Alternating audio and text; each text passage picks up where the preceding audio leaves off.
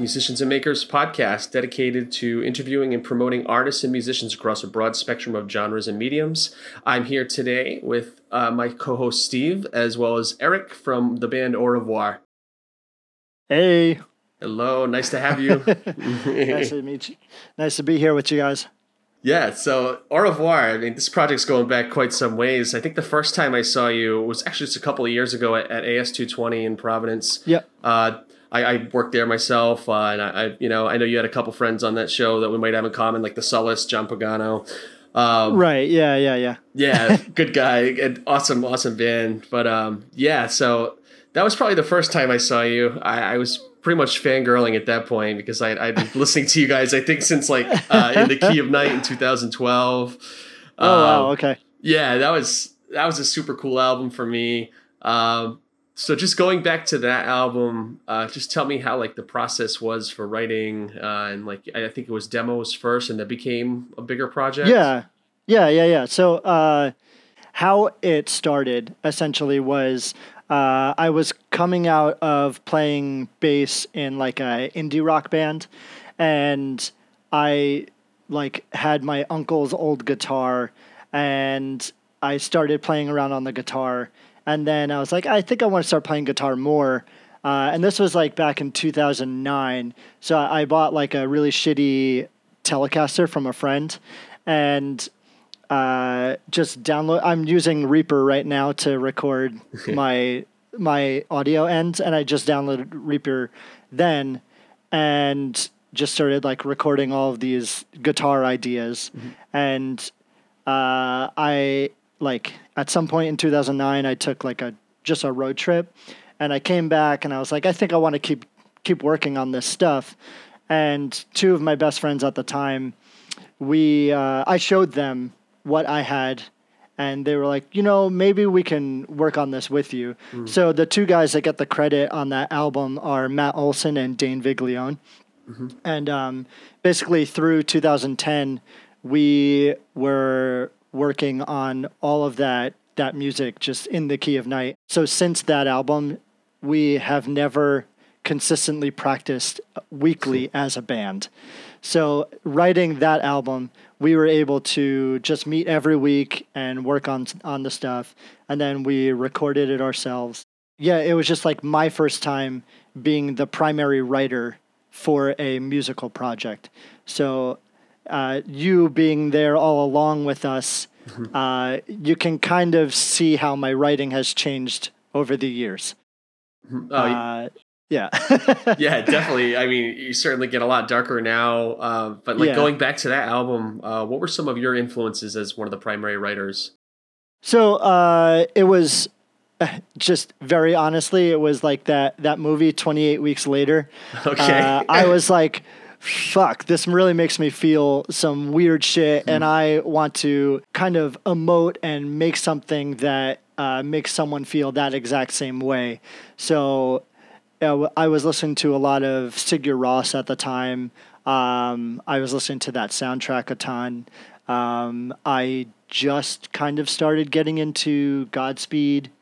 Uh, and then, you know, a lot of the other just rock stuff. So like Thrice was a big influence yeah. for me.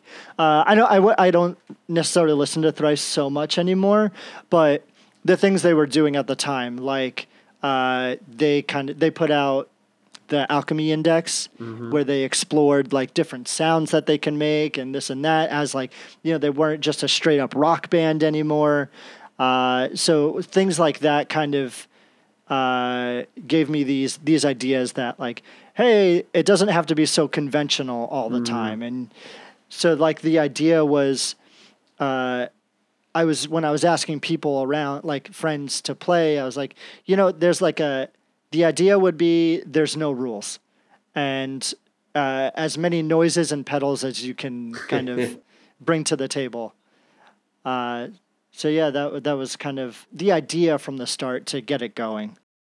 Yeah, I think Thrice yeah. was a huge influence for you, Steve.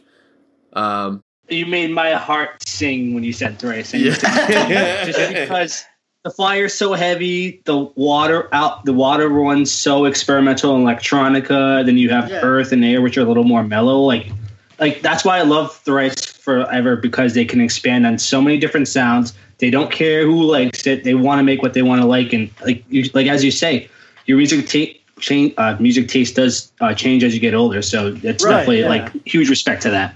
Yeah, awesome. I couldn't agree more.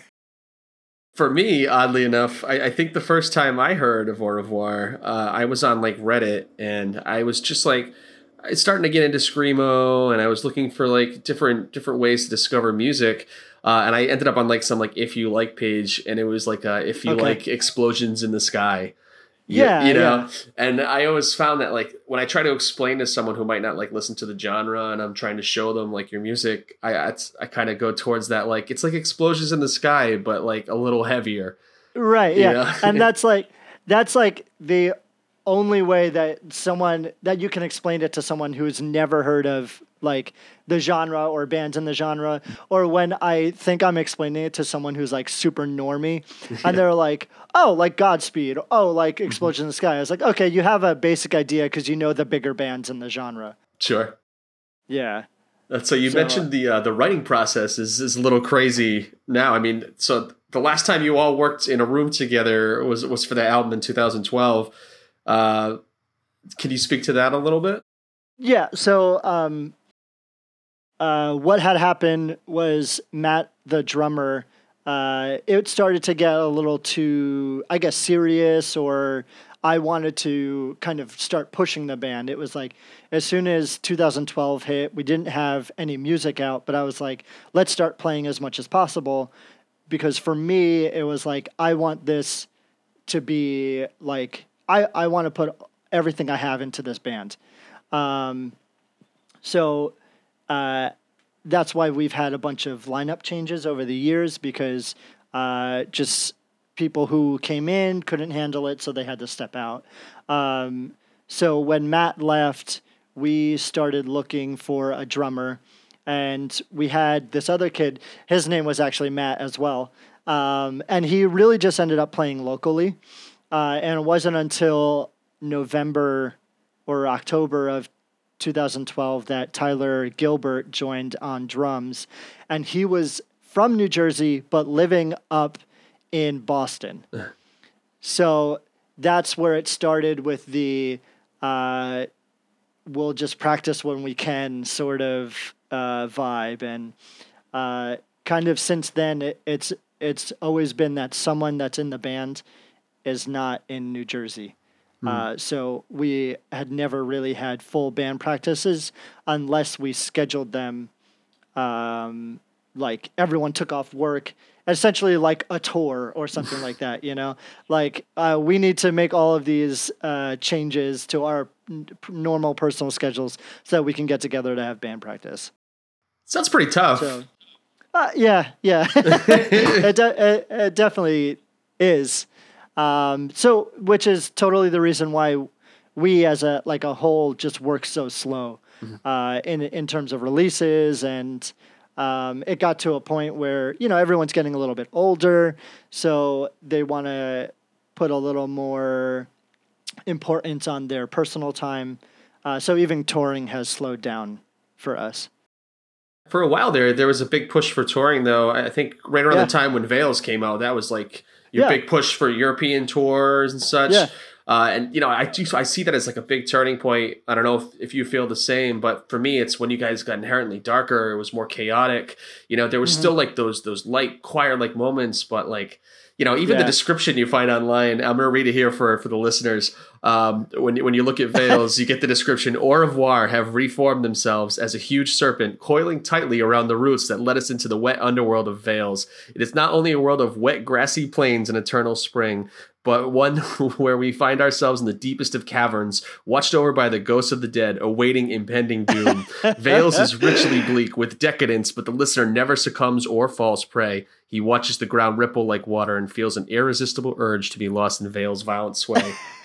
that right there is like when you talk about setting the scene in 2012. That right there is like that gives me so much imagery. Uh, where was that coming from?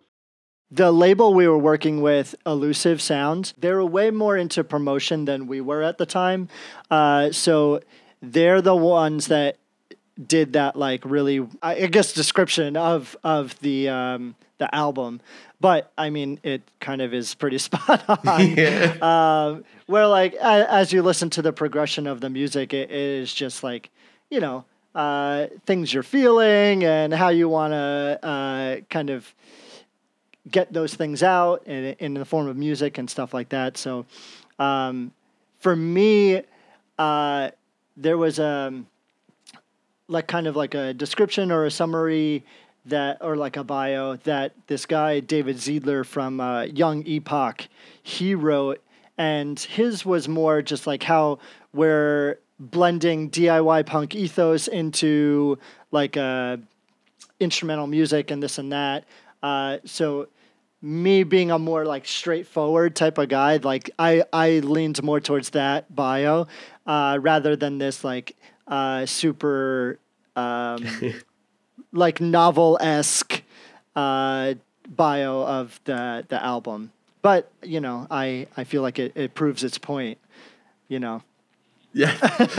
Today was the first time I've seen it. Um, I'm, Okay, I'm feeling a little more Yeah. cave-like since I've I've now Yeah. seen it. You know. Uh, but also, uh, not not to correct you, but it's um Veles. Velas, thank Uh, you. yeah. I'm glad you did correct me. Yeah. yeah. We had a kind of a theme for the album and we were from the songs we were getting like a like a water type of vibe. So Veles is the god of like water and the underworlds in Slavic uh, culture. If you go back to the description and, and kind of uh, get like, oh, the, there's this god that's involved, it'll probably make somewhat more sense as well. Cool. Um, yeah. That being said, you know, I, for the most Yeah. part, you're fairly instrumental. I know vocals are kind of added in a little bit more as we go along, but even that, Mm-hmm. like, they're blended into the songs where it almost becomes its own instrument. Uh, Right. What what did the songs mean to you, and how do you really like make those meanings stick? Aside from like a description like this, for me, a big part was always I was one of those like leave it up to the listener to kind of take what they want from it and how they feel about the song and and it, it is it is whatever it is to them. Um, and we would just give this like kind of guidance via the titles and i feel like with the newer stuff i want to have more of like a, a very direct definition or description uh, of what the songs are about and what you are supposed to feel. Like it's not just what you're taking away; it's also this is what we want you to feel. Um, so, with those those songs and the titles, um, it was it's always been just um, like trying to create a like a sad emotion or um, a I guess depressed and then mixed in with like light and happy and just kind of like all those things you feel in a normal day. I think a lot of the songwriting and how we want to navigate the songwriting.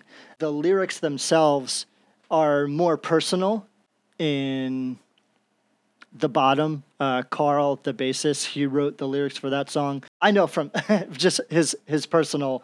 Uh, he is afraid of heights, and that that the lyrics in that song, he is on a trestle and he falls, and uh, it just kind of deals with fear and and all those sorts of things.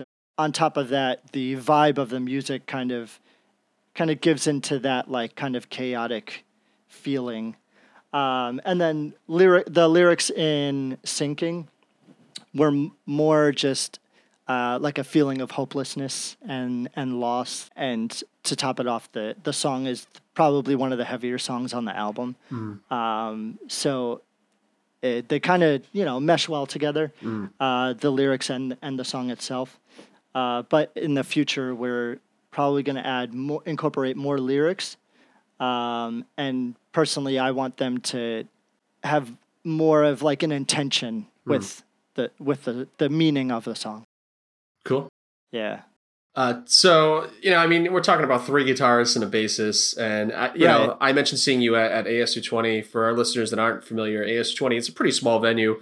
Uh, have you ever walked up on stage and someone was just like, "Dude, you guys are too loud"? Do you get that? Um, yeah, like uh, you know, uh we end up playing a lot of the places in the states where it's fine.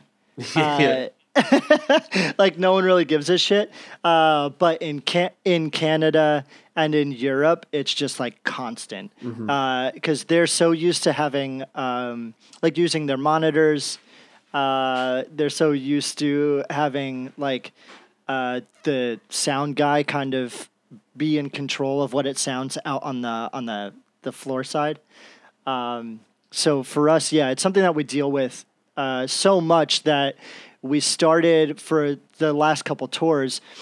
We started saying to the people that were looking into booking for us that hey, this venue needs to be okay with a certain amount of decibel level. Uh, so, and I think we were like, I guess 115 is like, like if they're cool with that, then we should be okay. Um, so yeah, it, ha- it happens a ton. The one thing I will say about AS220 though is like we've played on all, eh, we've played everywhere in the room except for the stage. yeah. and everywhere in that room has sounded amazing. Yeah. Uh, it's a pretty incredible venue. Uh, I, I, is it doing okay? Like, is it going to make it through? Yeah, I mean, for the most Yeah. for the most part, we have some parts that are closed. Um, what some people don't know from the outside is, aside from like being a venue and a restaurant, we also like we house artists. We have youth programs. Uh, we have an Right, industries program. So we have other moving parts that are doing some things to an extent now. Um, that being said, I mean, if we're going to plug it, AS220 could certainly use your help and donations. you know, um, Hell yeah, keep yeah, me employed. support those venues. so, but but I mean, we're we're looking fairly bright. Uh, You know, myself, I'm the um the manager of the restaurant, and uh, Okay. I I kind of look to like what some of these small businesses are doing, and just to think like we have like a whole financial back and like a family that wants to like keep us alive. You know, we have a community. yeah, I mean, one of my favorite restaurants locally just like put up something yesterday that like they're done, you know, and it's Okay. it's just sad to see. So relatively, we're okay, you know. okay, Um, but it's weird. It's definitely weird. yeah, yeah, yeah. Yeah. uh, yeah. No. I, to speak back to like the sound and stuff too. Um, I remember going to Europe and I played in like this like this like church in Gorlitz. It was like built into like stone underneath like this other crazy church, I guess. Um, and like you know, the sound guy there is like trying to hit us with the fog machines and wants to control all the levels like crazy. And I just remember like we bought him like a beer or something just to like keep him off. You know what I mean? Like Right, right, It's yeah. definitely a thing. Um, even like you know, do you guys like blow the power out? You know what I mean? Like I've Um, I've done a couple yeah, of bands so- that just the light show gets you. Right, right. Um, so I'm not sure if you're familiar with the band A Film in Color. They're also from Mm-hmm. Jersey. yep. Uh, good friend, good friends of ours.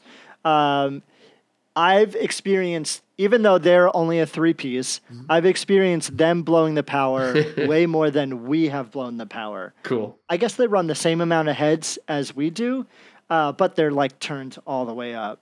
Like we we we're loud, but we try to we have to compete with one another. So we it's only you know up to a certain point. I remember in Montreal, uh, we were playing this fest. It was like the inaugural fest uh, that this group broke, Broken Chord was doing, and we blew the power when we played. I think three times yeah. um, and and it was it was we had a friend that was doing um, projections with us, and it got to a point where I was like, okay, dude, you just gotta like unplug and pack it up, and we'll just continue. So uh, it was okay once he left the stage, um, but it, that the the organizer that runs Broken Chord, he like is inf- it's infamous to him because he'll always bring it up at this point.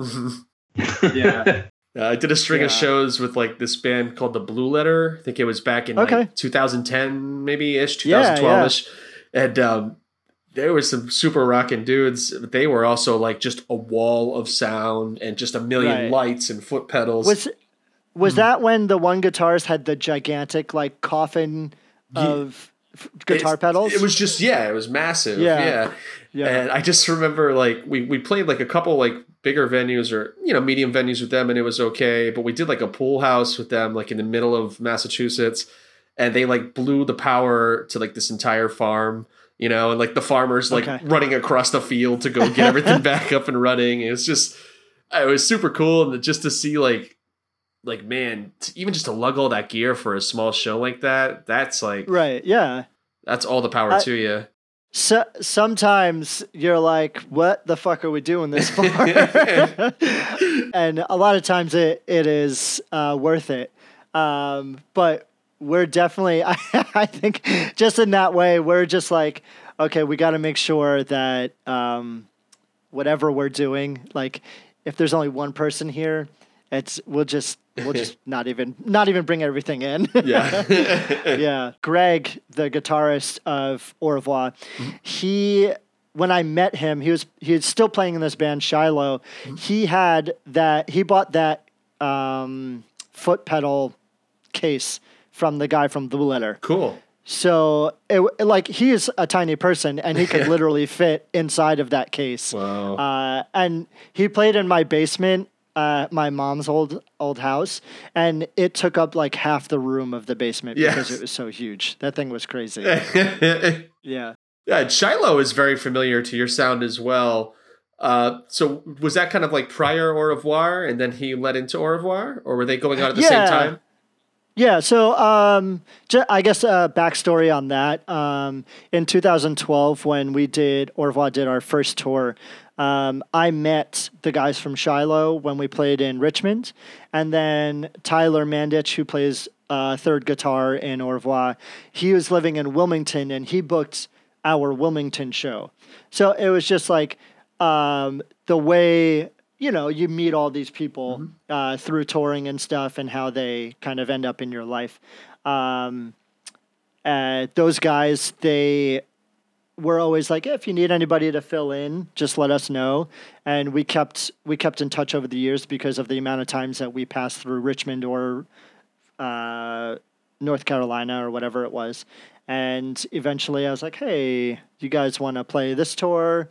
Uh, you want to play this tour?" Uh, and then it turned into, "Do you just want to stay in the band?" And that's where we. So since 2000, like late 2014, it's been that they've been playing in the band permanently. Cool. Yeah, and Shiloh Shiloh has been a thing since I think 2010 or 11. Mhm. Yeah. And some of the other bands, I mean, you you guys between you have like quite a few other projects going on. Uh, Burial Dance sticks out to me. I heard a couple Right. songs off Bandcamp. What's going on with Mhm. that? So Burial Dance is the other band that I'm in. It's um, you know, sitting sitting more on the screamo side. Your subgenre of punk and hardcore or whatever. Um, right now, so we put out those two songs on Bandcamp, and it was kind of like a interim sort of thing because we had uh, like a little weekend tour that we were doing, and we wanted to have some music out there. Uh, so we recorded those two songs really quick, and they weren't part of a release. So we were just like, let's get them out. Uh, and the future is that we're waiting uh, to release an EP that we recorded last year. Last year, um, and I can't say right now who it's coming out through. Um, but I think that we are going to announce all that and then do some like premiere the album or whatever like uh, next month maybe. It's interesting though the way that worked out because those the songs that are on that EP are like the first songs that we wrote and then the two songs that are out on Bandcamp now are written after the stuff that's going to come out uh, later this year. Cool. So everything is slow. yeah, yeah. yeah. Oh, we're definitely looking forward to hearing it. And you know, when that time comes Yeah. around, don't be afraid to reach out. We'd love to talk some more about that. Um, Hell yeah. definitely reminds me of. Were you involved in What of Us? That was a past project. Uh, yeah, yeah. Me, Tom Schlatter, Eric Morrow, and Ross Hamilton. Um, me playing guitar and Tom playing bass.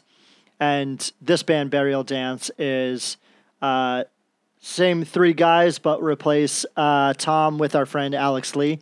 Uh, Alex is playing guitar and I'm playing bass. Um, so you'll find some similarities because uh, some of the members are the same. Cool. Okay, that makes a lot of sense to me yeah. then. Yeah. Yeah, you had some awesome splits with that too. Uh, the one that Yeah. sticks out to me is like Coma Regalia. You know, Of course, Why did that course. project cease to exist? what ended up happening was uh, Tom moved to Albany.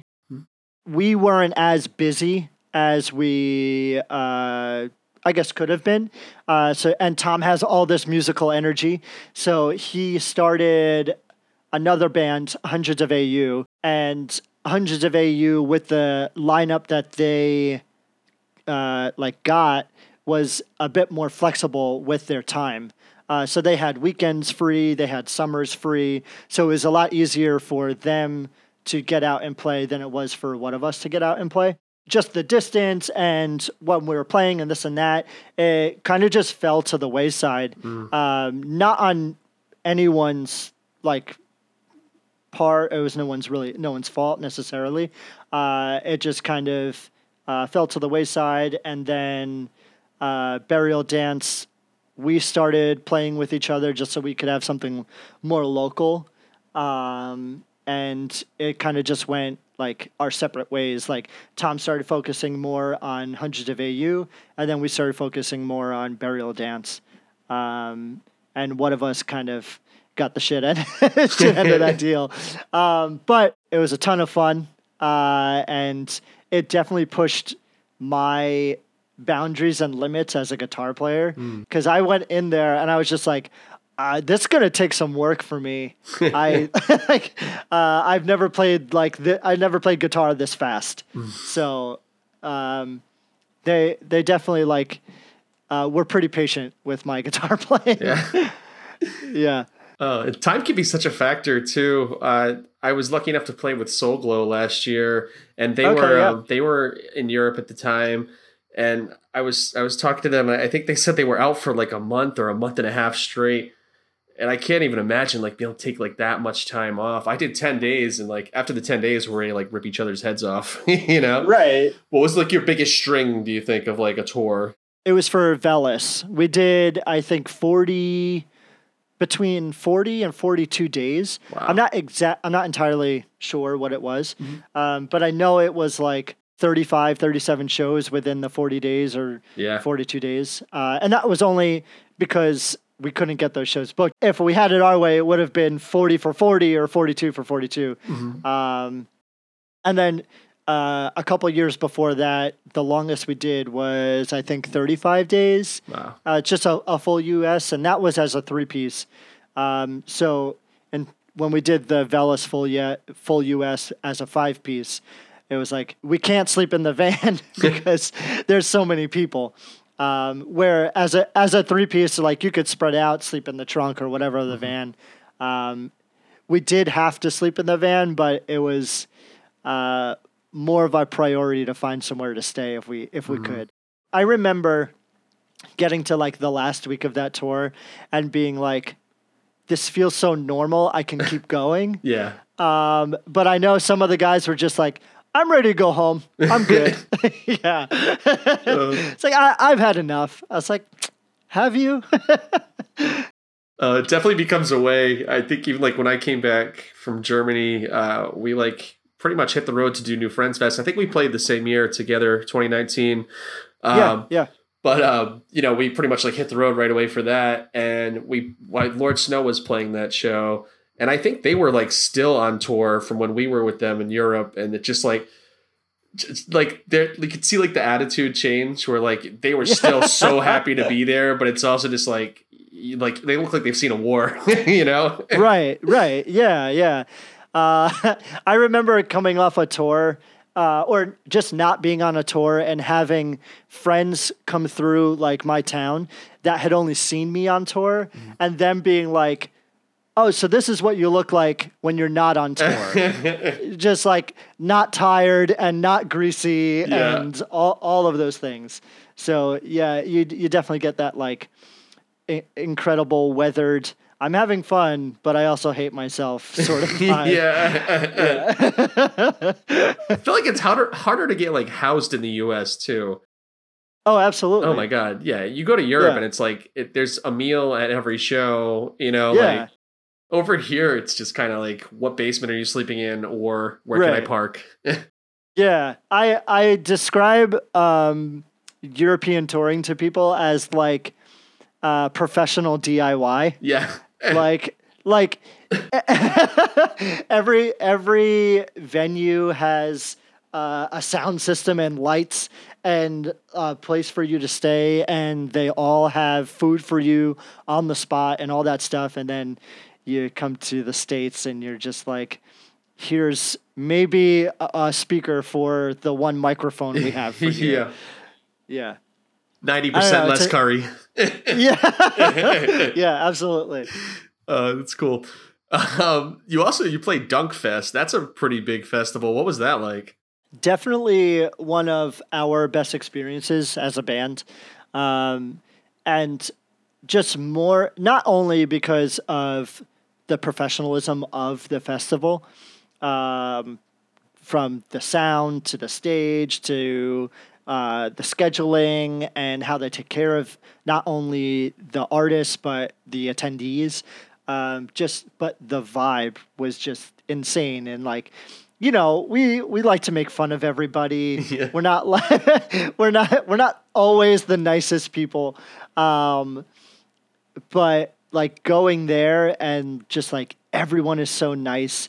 And everyone's just like stoked to be there and they're happy to listen to instrumental music for 36 straight hours or what is 70 72 straight hours Yeah. it was definitely incredible um, and we it's definitely like a goal for us uh, with uh, the next release to get back out to Dunkfest and to try and play some other fests in Europe uh, and maybe as well as Canada. Uh, just because, like you know, the the way that they do things out there is, is so different, and it it feels like what you always imagined being in a real band would feel like. yeah. you know, I Yeah. remember like the after party at New Friends. Uh, just like the whole mood that day was awesome. But then like they're like, we're gonna have Right. an emo after party at this bar next door, and I'm Yeah. like me being who I am in my head, I'm going like, we're gonna sit there and listen to like fucking brand new and all these bands over and over again. I'm like, I don't know, let's go for one beer. And I feel like Yeah. you know, like two beers in, I'm like screaming "My Chemical Romance" in the back of the Right, room. You yeah, know, like, yeah. yeah, we we were there. It was so tight and so sweaty. yeah. It was insane. Uh, we we tried to put in um, some metal like fuel by Metallica. yeah. Uh, but I think everyone was too drunk to remember that we asked to do that song. yeah, that that that that weekend though, uh, we didn't really know what to expect, uh, especially being you know not the same band as everybody else, but it was just like so inviting, and the vibe was so incredible, and everyone was like just super welcoming and nice, and and literally like just talking to everybody. The dude who was playing drums for us, he was like, "I just talked to the guy from Kid Crash." yeah. and he was he was like fanboying so mm-hmm. hard, but he was just so stoked that he got to talk to the dude from Kid Crash. Yeah, I remember like oh, I think it was one of the guys from City of Caterpillar was like hanging out outside and like someone was like the guy from City of Caterpillar needs a joint and just went like running looking for a joint from him. I was, and if Yeah. it wasn't them, I'm sorry. I'm throwing shade on the name, but no, I just Yeah, cracked me up. Yeah, yeah, that's uh, that's how it that's how it went the whole weekend. yeah. so, who are some of your favorite musicians to listen to? I always go back to uh, this band, Murder by Death. Um, are you familiar with them at all? I'm not really familiar with them now. No, okay. So they're they I've been listening to them since like I guess t- like 2004 or something like that. Um they're just this like weird mix of like western and like country and indie rock. It's like but it's like dark and it has like more of a Johnny Cash like rock vibe to it. Okay. Um So like a Jaye Jayle. Uh yeah, yeah. Okay. Um maybe more thematic Mhm. and like anthemic.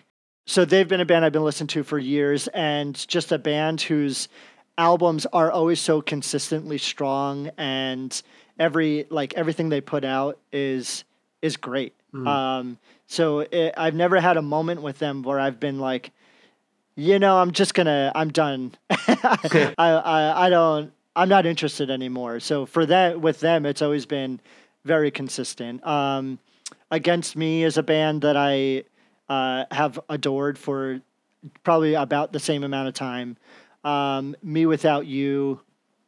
Um, you know, I was I was really into Sigur Rós for a long time, um, and then not that they've put anything out recently, um, but kind of fell off that train. But they definitely uh, were inspir like an inspiration for me to kind of like the world of the music that I had started writing in. Um, Bruce Springsteen, Cool. uh, uh, huge, huge favorite. Not just because I'm from Jersey, but it definitely plays a part. we hear it all um, throughout your music. yeah. Yeah. Uh, you so so something uh, a little funny there. Uh, in in the Kia Night, uh, I we ripped some of his his lyrics. So the la- the last song on In the Kia Night, he's got lyrics from his song Atlantic City. Uh, it's like everything dies. Uh, that's a fact. Everything everything dies. Someday comes back. Uh, and we did basically the same lyrics, but changed uh, a word or two. uh, and I was like, "This is my this is my my nod to Bruce." And uh, I'm gonna I, I I hope that I am making everyone proud from New Jersey right now nice. um, that era. Um, Neil Young is a big favorite of mine. More recent, well, not more recently, but this, he's kind of like a singer songwriter guy. Uh, Jose Gonzalez. His solo albums are acoustic, uh, and generally, I don't really like acoustic music. Um, but he does more like drony type stuff on his guitar. So it, it's a lot of like the same chord, but the dynamic changes his music was always really interesting to me because it wasn't that generic like poppy sounding acoustic stuff. Later years, it's like Young Widows. Yeah. Um, yeah, Tyler Bean from Burlington. He got me into Songs Ohia, um, where one of my favorite albums, probably of all time at this point, is Electric Magnetic Co. Uh, and Company, whatever. Um, and that but that falls under Songs Ohia. Um, so I just listened to that one, and then more recently I dug deeper into the catalog and was Mm. like, "Holy fuck, this is as sad as I need it to be right now." Uh, Amenra is a big one for me. Mhm. I've seen them a couple times, and it's just like perfection every time. Yeah, Young Yeah, Widows. they're super cool. Uh, I actually I missed my chance to see them. Uh, they were supposed to play uh, the celebration of life and art for Caleb Schofield, who passed away. Um, what that's Cave In, Old Man Gloom, uh, Converge was Mhm. at that show as well, and the Cancer Conspiracy. Wait, was that the one in L.A. or the one on the East Coast? Uh, East Coast, Boston. okay, okay. Yeah, but uh, I, I think uh, something happened with Young Widows. I think they had uh, a family member of their own pass away or something. Um, right. Yeah. yeah. So unfortunately, didn't get to see them, but also like you know, it is what it is. I did get to see Jaye Jayle. That was kind of like Okay. how I discovered them. Um, they opened up for Daughters uh, in Boston. Um, my buddy was doing merch for Daughters for the show, so I just kind of went in. And I don't know Yeah. if you're familiar with them. Uh, yeah, I know you said Murder by Death and I, that Johnny Cash type voice, but they're just Yeah. like, man, the- way they like can command a room with just like so much open space, you know, Yeah. and just like that ambiance, it's mesmerizing, you know. So I I haven't um gotten too deep into Jaye Jayle, Mm. but I saw Jaye Jayle as the backing band for Emma Ruth Rundle. that's his um, wife. Yeah, yeah, yeah. Yeah, yeah. and it was it was fucking incredible. They they were so good. She's so good live too. I saw her at Yeah. AS220 and it was like just her and her guitar. I don't know if she played with more of a band when you saw her, but like, Yeah. man, She had she had the full band when when I saw her that time. More recently I saw her with um Cult of Luna yeah. and she was playing solo then. I'm just a weird guy, I guess, but I liked the full band more than I liked her solo. It was like it was still commanding and uh, and really cool. Um, but it, it was there was just something about like the beating drums and and like you know all the backing guitars and stuff like that. Yeah, that's the beauty of Jayle too. Is he just Yeah. has that that beat going the whole time. Mhm. It just controls it. Yeah, that's that's a really Yeah. cool cool sector uh, to kind of like see what what has come out of their little group. You know. Right, right, yeah. It's crazy because um, Sargent House bands always kind of like I feel like they they stick together, Mhm. um, but a lot comes out of all those bands, Mm. uh, and and it's pretty incredible that they are like they have so much output and stuff. Mm. Uh, You know, So why do you make art? for me, it's the easiest, best, but also hardest way for me to express myself. It's uh, something that I, I have been intrigued by and loved since I was just like a young kid. Uh, music has always been a big part of my life. Uh, I like I just remember I don't know if you would know, but um, there were like those infomercials for like oldies songs and soundtracks or like Oh, yeah. compilation Absolutely. yeah, yeah, yeah, yeah. Oh, yeah. so yeah um and my i don't know if my parents bought that specific one but i just remember being like six or seven years old and having all these like solid goldies albums uh, and i would just like play them and like just like constantly and you know that that music always stuck with me and and since i was young music has just been something that i wanted to pursue and even if if I wasn't good at it, I didn't really give a shit. I wanted to try. I would I would still say that I I'm still not like a a great musician, but I'm persistent. Uh, so uh, something something's got to work at that point when you're trying so hard. yeah. It's always been something that I needed to do, something that I wanted to do, uh, and having the ability uh, and privilege to make music uh, is one of the main things that like just contributes to my uh, happiness and livelihood. Mm. Uh, I I know that's fu- fucking cliche, but like I don't know, man. It's it's just how I feel, you know. Uh, we, we try to ask that question every show and even saying it it feels cliche to ask Yeah, of Um, course, of course. but it's like there's always something that comes out and i discover a little bit more about someone and just like where they came from like that little golden oldies thing you know what i yeah, mean it's yeah. like it always just draws out just like some essence of like where it came from uh, you know Yeah. it's it's so cool to see that we all come from these different places and i think what you said Right. too about the privilege to make you know that's it's Yeah. huge you know we don't all have that and and the fact that we can celebrate it good for us rock on you know yeah, yeah, Um, yeah. uh, that being said, you did a split with Tyler Daniel Bean. I know you kind of you talked about him briefly for for a minute. That was at uh, Dead Air. Um, I've, Yeah. I've talked about Dead Air in a past episode. I recorded there. I think Will is like the best. Um, Yeah. super cool guy. Um, what was the experience like for you? That was like a live recording, right? Yeah, it was it was um mostly live. Mhm. Uh we just went back cuz the lyrics for the song that we did weren't um we had never done them over the music at that point. So when we were playing that song live up until we recorded it, we weren't doing it with the vocals. Um so that was the only thing we kind of overdubbed. I'm going to be extremely frank uh, with you about about this um, because for me it wasn't what I thought it would be. Okay. You know, it wasn't until like uh, maybe a year or two ago that I knew that like Steve Albini had this like super hands off approach, um, and, and just like that sort of thing. So when we went in there, Will's got that attitude where it's just like, yeah, do your thing yeah.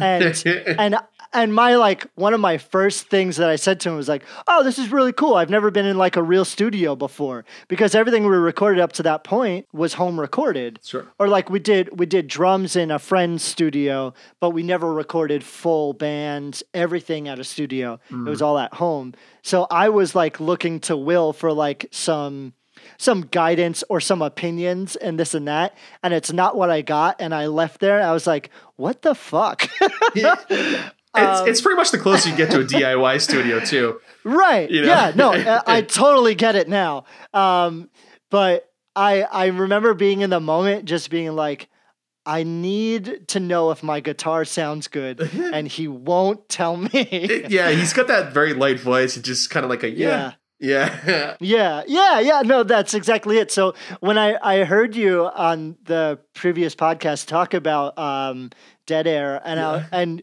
talking about that exactly and that experience, and I was like, yeah, I, I guess that's the way he is. yeah, oh, definitely. um, yeah. So um, when we recorded uh, like Veles, uh, it was with our friend Scott, and he was he was a lot more hands on. He was helping us get the tones, and he was like, "No, you can make that sound better," and this and that. And I think me, um, being the person I am, where I, I not that I need like the validation, but more just like that assertion, like Mm. let's make this better or Mm. this and that.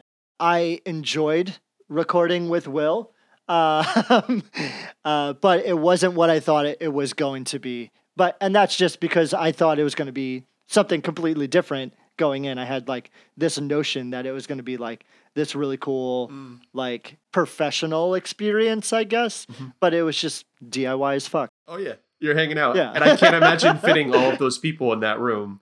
You know, Yeah, to yeah. record that's a feat in itself.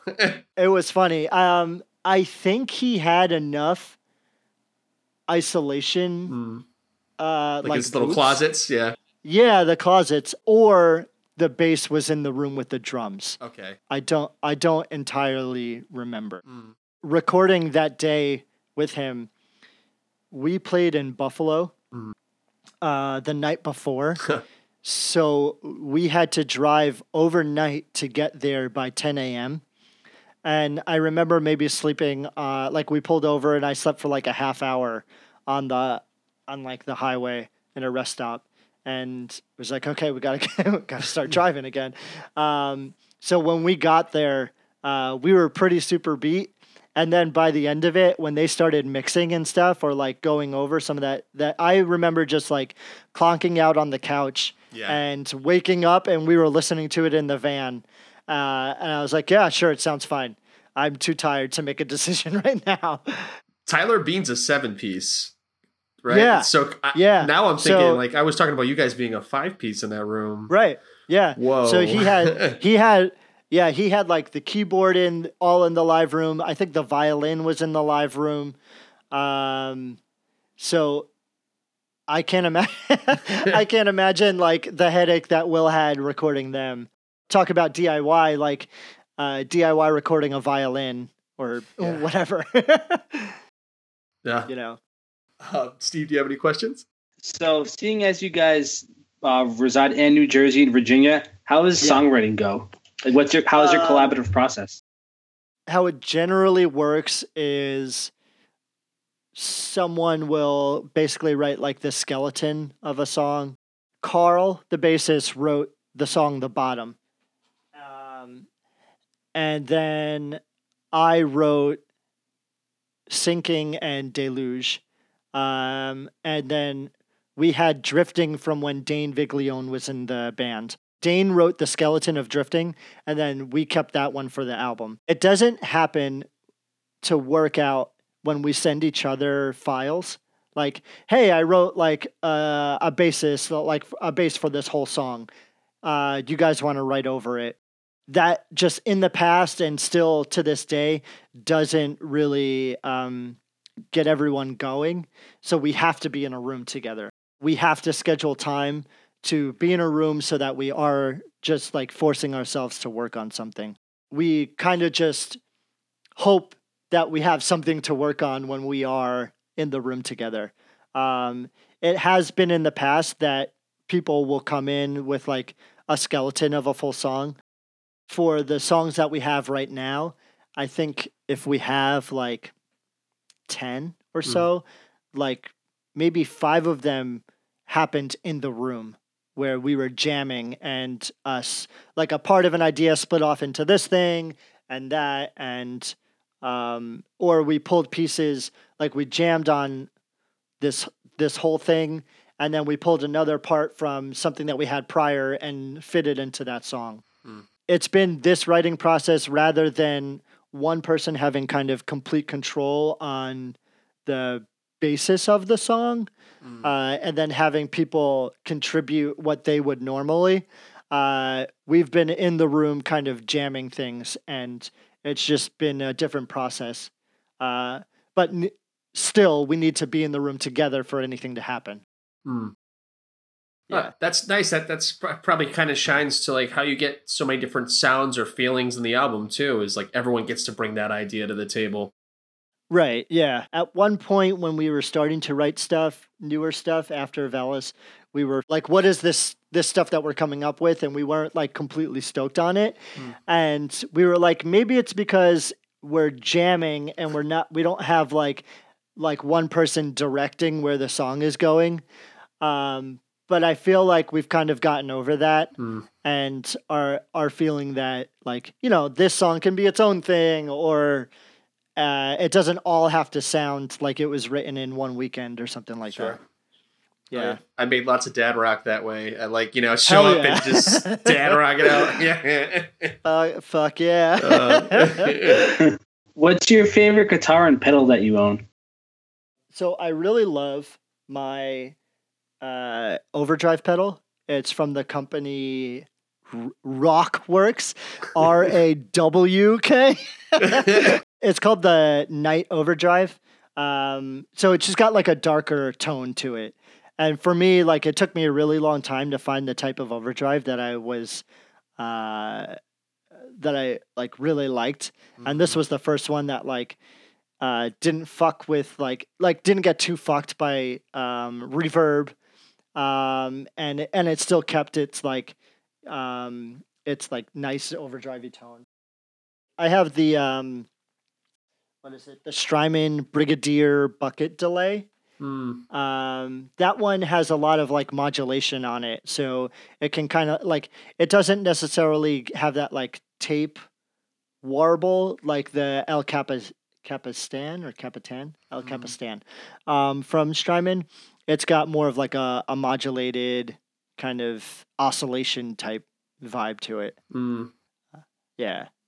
And then, you know, your your basic distortion and fuzz. I've been in the market for a better fuzz pedal. Oh yeah, no, yeah, the the, uh, the overdrive and all that too. I, I always see everyone just like using like those OCD pedals, so it's cool to see Yeah. like you're using something a little out there.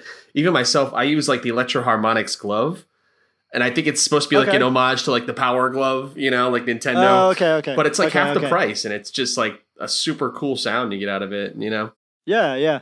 Also, Fulltone is canceled, by the way. Yeah. I don't know if you know that. Yeah, Oh, yeah, yeah, yeah. Yeah. Sell your OCD pedals. exactly. Paint them, sell them. Yeah. And then I just got a Fender Thinline Telecaster, but it's the Jim Adkins uh, signature. So it's like it's all black, um, including the neck, and it's got P90 pickups in it.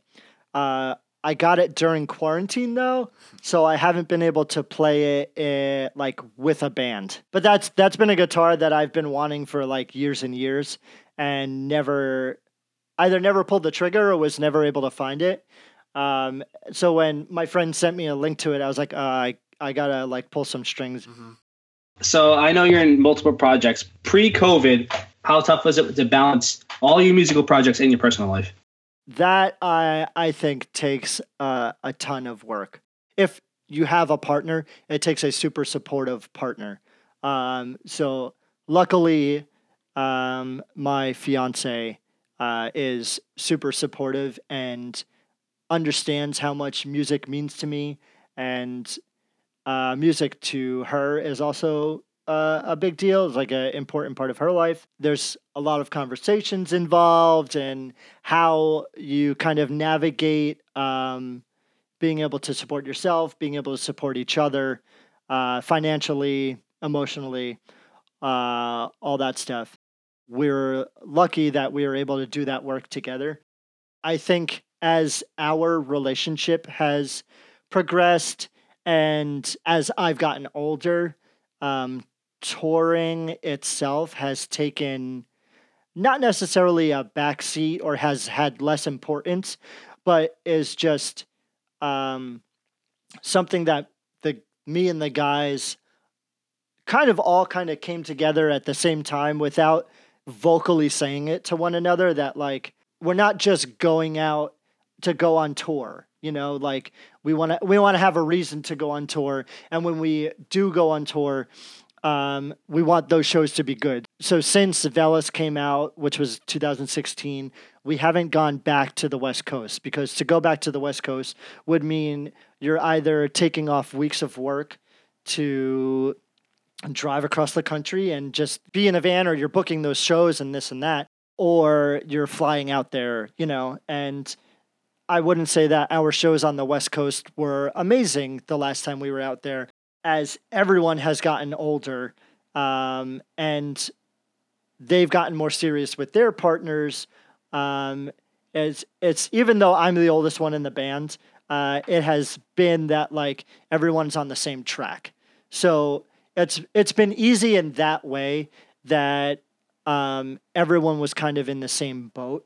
I would say that I'm probably the person that pushes the band to do dumb shit more than anybody else in the band. they were a bit apprehensive when we when I was like, let's let's DIY book a European tour. But you know, uh, it turned out to be one of the best things we did, and then we were able to go back, and it was even better that time. I, I feel like you'll get the same story with anybody that's been in a DIY band and is growing up while they're in a DIY band, you know, you you have that same like I'm going to push this as hard as I can for as long as I can and then life hits you right in the fucking head uh, and and you have to make those decisions that are the best for your future and for anyone that is involved with you like their future as well until the current my current job, I've never had a job that gave me health benefits. Uh, when I was like 19 and 20, I was on my parents' insurance, and then I had to come off their insurance. That's something that weighs on how I will continue to uh, pursue music. Like uh, the way our shitty country is run, hmm. and the fact that we need to be uh, like our insurance has to be tied to our job for us to be able to afford it um, weighs on the way that I am able to pursue uh, art. Like my, the, I work at Trader Joe's, so they have this policy where you can't miss more than 21 days consecutively, or like you fa- you have to take a leave of absence or you get terminated. Um, so that plays a plays into how I want to pursue music, like with Burial Dance, because we are probably more able to tour because it's less people or we're more on the same page at the moment. We had a tour that we had to cancel because of COVID in May. Uh, I was like, I can only do these this amount of days because I don't want to risk my job, uh, and I have to keep my job because I want to have some sort of stability uh, to provide for myself, provide for my partner, uh, to be able to afford to go on tour the next time, and this and that. So it is, I would say, for anyone that is supporting themselves uh, and not supporting themselves through music, um, it is one of the toughest things to balance your arts, uh, to balance your personal life, and to balance your work life. There's a sacrifice that has to be made somewhere. When I was booking the European tour, I would start to talk to different people from Europe and would hear about all of these crazy things that their government allows them to do. Like this one guy makes guitar pedals, and because that technically falls under the category of art, um, he is able to get a government subsidy for like a stipend and he is able to live off of the government because he is pursuing this art artistic uh like venture you know? Yeah. And th- we don't have that here. There's no way that you can do something like that here uh, Canada, right? That's that's a huge part of what they do. They have like all this money right. for musicians. You know, yeah. I, I remember like I used to be a Sum 41 fan when I was a kid, you know, yeah. and just being like, damn, they're so cool. Their government pays them to do this, you know? Right. it's it's insane. They get grants and stuff. Mm-hmm. And there are a few bands that I am like personal friends with that have um, gotten the grants, and then there are some bands that don't get the grants. I think it's some sort of politics involved or something like that. But to have that option is incredible. Well, you've heard it here, folks. We set up a GoFundMe. We pay for all of the health insurance for Au revoir. They'll never work again. We'll have them touring forever. no, That's Eric, I want to I want to thank you so much. Thank you for being here. We had a great time talking to you.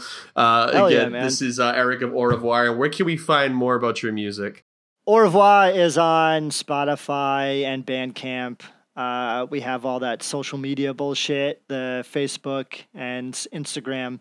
Um, not to be confused when you're looking stuff up with the uh, Front Bottoms song Au revoir, adios, uh, which happens a lot. or Au revoir, Simone. Actually, sorry, I have to tell this story because it's incredible. Yeah. Um, so, someone emailed us a couple years ago when we were looking to book in Europe. This guy was like, "I love your band. Uh, I would love to help you book. Um, what what like what do you need help with?" Uh, so I emailed him back. I was like, "Oh, this is crazy. Uh, I, this is what we need help with. Thank you for reaching out." and then he emailed me back like a week later. It's like, "Oh, I thought you were Au revoir Simone. Sorry, I got the oh names no. mixed up." yeah.